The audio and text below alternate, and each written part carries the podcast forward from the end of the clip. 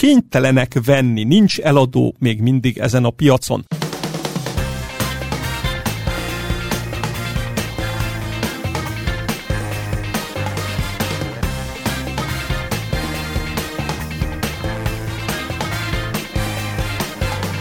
Sziasztok! Ez itt a Concord Podcast Plus, ahol mindig az aktuális hét legizgalmasabb eseményéről beszélgetünk 10 percben. Tartsatok velünk!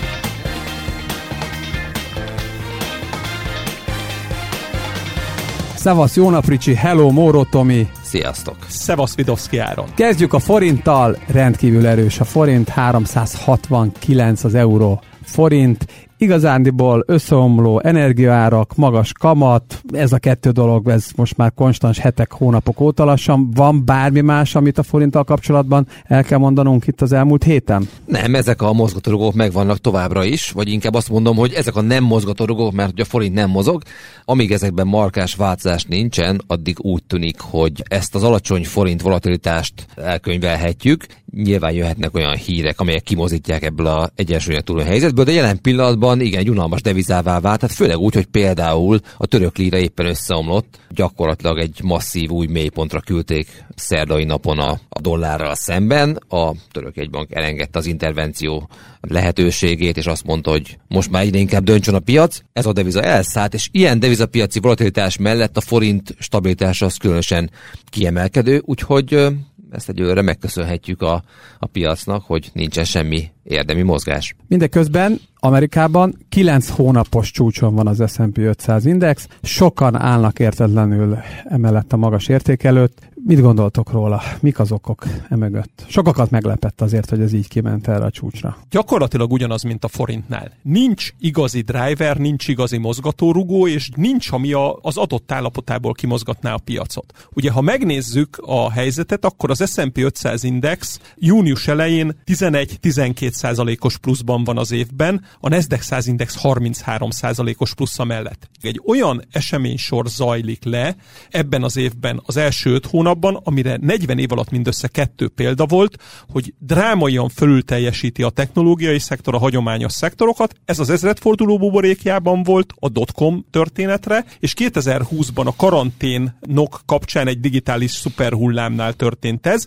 Most egy mesterséges intelligencia sztori van a piacon, néhány nagyon nagy súlyú részvény elképesztően jól teljesít, és egyre több erről a sztoriról a lemaradó. És a lemaradóknak tulajdonképpen egy hatalmas fájdalmat okozott két héttel ezelőtt az Nvidia a gyors jelentésével, amivel már mi is sokat foglalkoztunk, ahol 50%-kal nagyobb árbevételt indikált, mint ami az elemzői konszenzus volt, amivel mindenki számára azt jelezte, hogy ez a mesterséges intelligencia sztori, ez nem a jövő, nem is a közeljövő sztoria már, hanem a jelen sztoria. És ez okoz egy olyan helyzetet a piacon, aminek alapvetően nincs semmilyen mozgatórugója vagy drivere. A Fed ha lehet így fogalmazni, bocsánat, érte, sunnyok. Tehát nem, nem látunk tőlük semmi olyan markáns dolgot, nem is tud jönni, nem is tudnak jönni markáns dologgal, várják még az adatokat, tehát ők is ilyen várakozó állásponton vannak, az nem igazán mozgatja jelen pillanatban a piacot. Szerencsére jelen pillanatban nincs olyan geopolitikai esemény, ami szintén egy ilyen nagy mozgatórugója lehetne a piacoknak. A várt drámai eredményromlás, illetve a recesszióba fordulása a világgazdaságnak vagy a vezető gazdaságoknak eddig elmaradt. Egyetlen egy sztori van a piacon, ez a mesterséges intelligencia történet, és ilyenkor, amikor kvázi nincs más történet, akkor nagyon gyakran a pozicionáltság veszi át a szerepet, és minden nemű pozicionáltsági indikátornál azt látjuk, hogy egy három-hat hónappal ezelőtt teljes joggal lehetett sokak számára pessimistának lenni a világra. És ezek a pessimista vélemények, ezek lecsapódtak egy befektetői alulsúlyozásban, amiből nagyon-nagyon nehéz kikeveredni. Tehát egy mozgató rugó nélküli lassan fölfelé menő, napról napra nem túl nagy fájdalmat okozó emelkedő piacot látunk jelen pillanatban az Egyesült Államokban. Azt érdemes kiemelni, hogy egyébként nagyon sok szektor szétesett idén, tehát ezek a nagy technológiai megacégek az óriási emelkedésükkel elfették azt a tényt, hogy számos hagyományos szektor akár két szemegyű mínuszban van, például a bankok, vagy éppen az alapanyag termelők.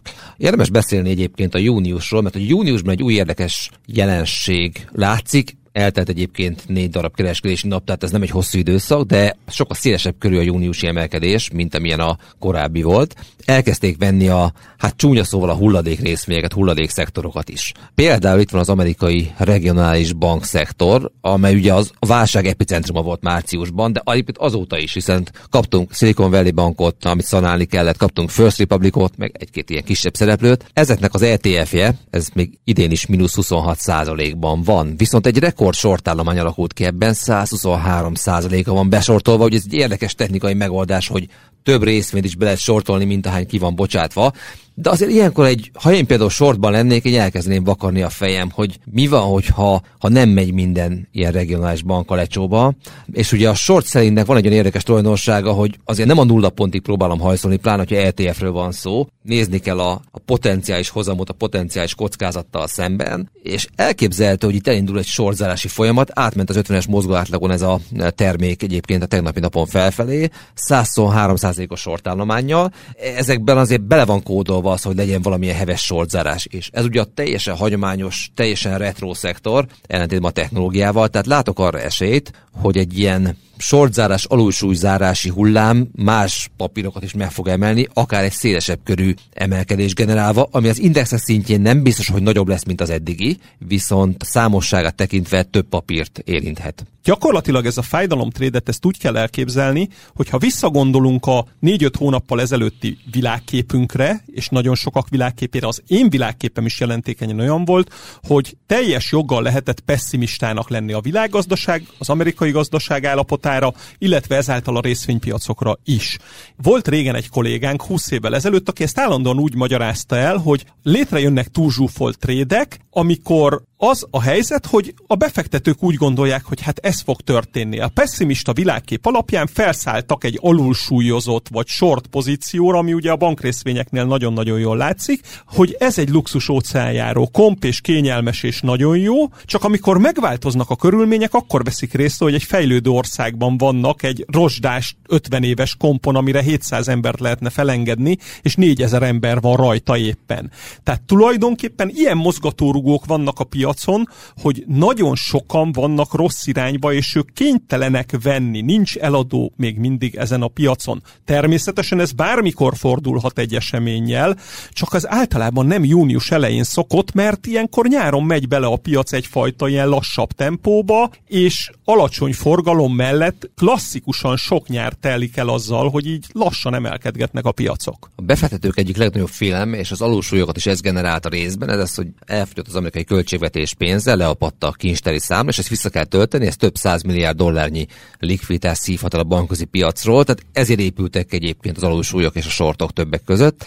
Nyilván viszont ez egy ismert dolog, tehát nem a valamiféle rejtét kell ehhez megfejteni, és hogyha ez nem okoz olyan viharokat a hozamokban, tehát nem fog elszállni mondjuk az amerikai rövid hozam 6% környékére, akkor lehet, hogy az erre nyitott sortokat zárni fogják. A következő időszak kulcsfontosságú lesz ebből a szempontból, hiszen a, az előttünk álló nagyjából 10-12 napban fogják visszatölteni ezt az amerikai költségvetési számlát. És egyébként jönnek nagyon fontos adatok is a jövő héten, illetve események. Szerintem erről érdemes beszélni, amik szintén hozhatják ezeket a pozíció. Melyek ezek az adatok, Tomi? Amikre figyelnünk kell?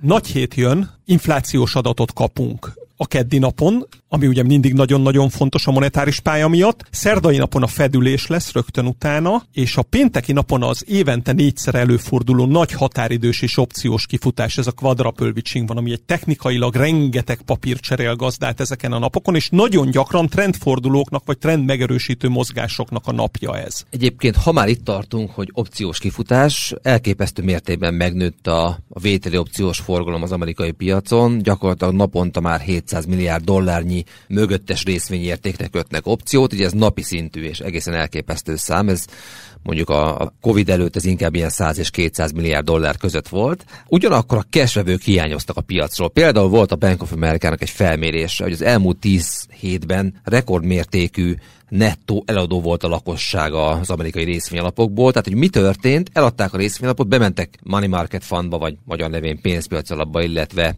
amerikai diszkont kincstárgyekbe, és inkább opcióztak. Ugye próbálják ezt a fajta konstrukciót összerakni, hogy nagy részt állampapír, kisebb részben opciókkal való pénzkeresés, de ez azt is jelenti, hogy azért ez a kitettség, részvénykitettség a lakosság körében nem magas, és én azt gondolom, hogy egy, rally igazi tetejéhez az is kell, hogy a lakosság teljes mértékben betárazzon a részvényekből, mint hogy azt láttuk talán 2021 elején, amikor volt egy ilyen mindent elsőpró és a legdurvább mém részvényeket is felemelő rally. Ez az opciós piac egy kicsit már a farok által csóvált kutyára kezd hasonlítani, és tök érdekes, hogy nagyon-nagyon gyakran, amikor hasonlóan felszökött az opciós aktivitás, akkor még egy 4-6-8 héten át tudtak menni a piacok, de mindig jött egy markáns tető is ezekből, amikor ennyire lelkes lett a lakosság. Tehát ezt most is el tudom képzelni, hogy július közepe, július végéig ez, ez még kitart. Ricsi, Tomi, nagyon szépen köszönöm, és most bepromózzuk a hétfő reggel 6 órakor megjelenő klasszikus nagy podcastunkat, amelynek mi lesz a témája, Ricsi?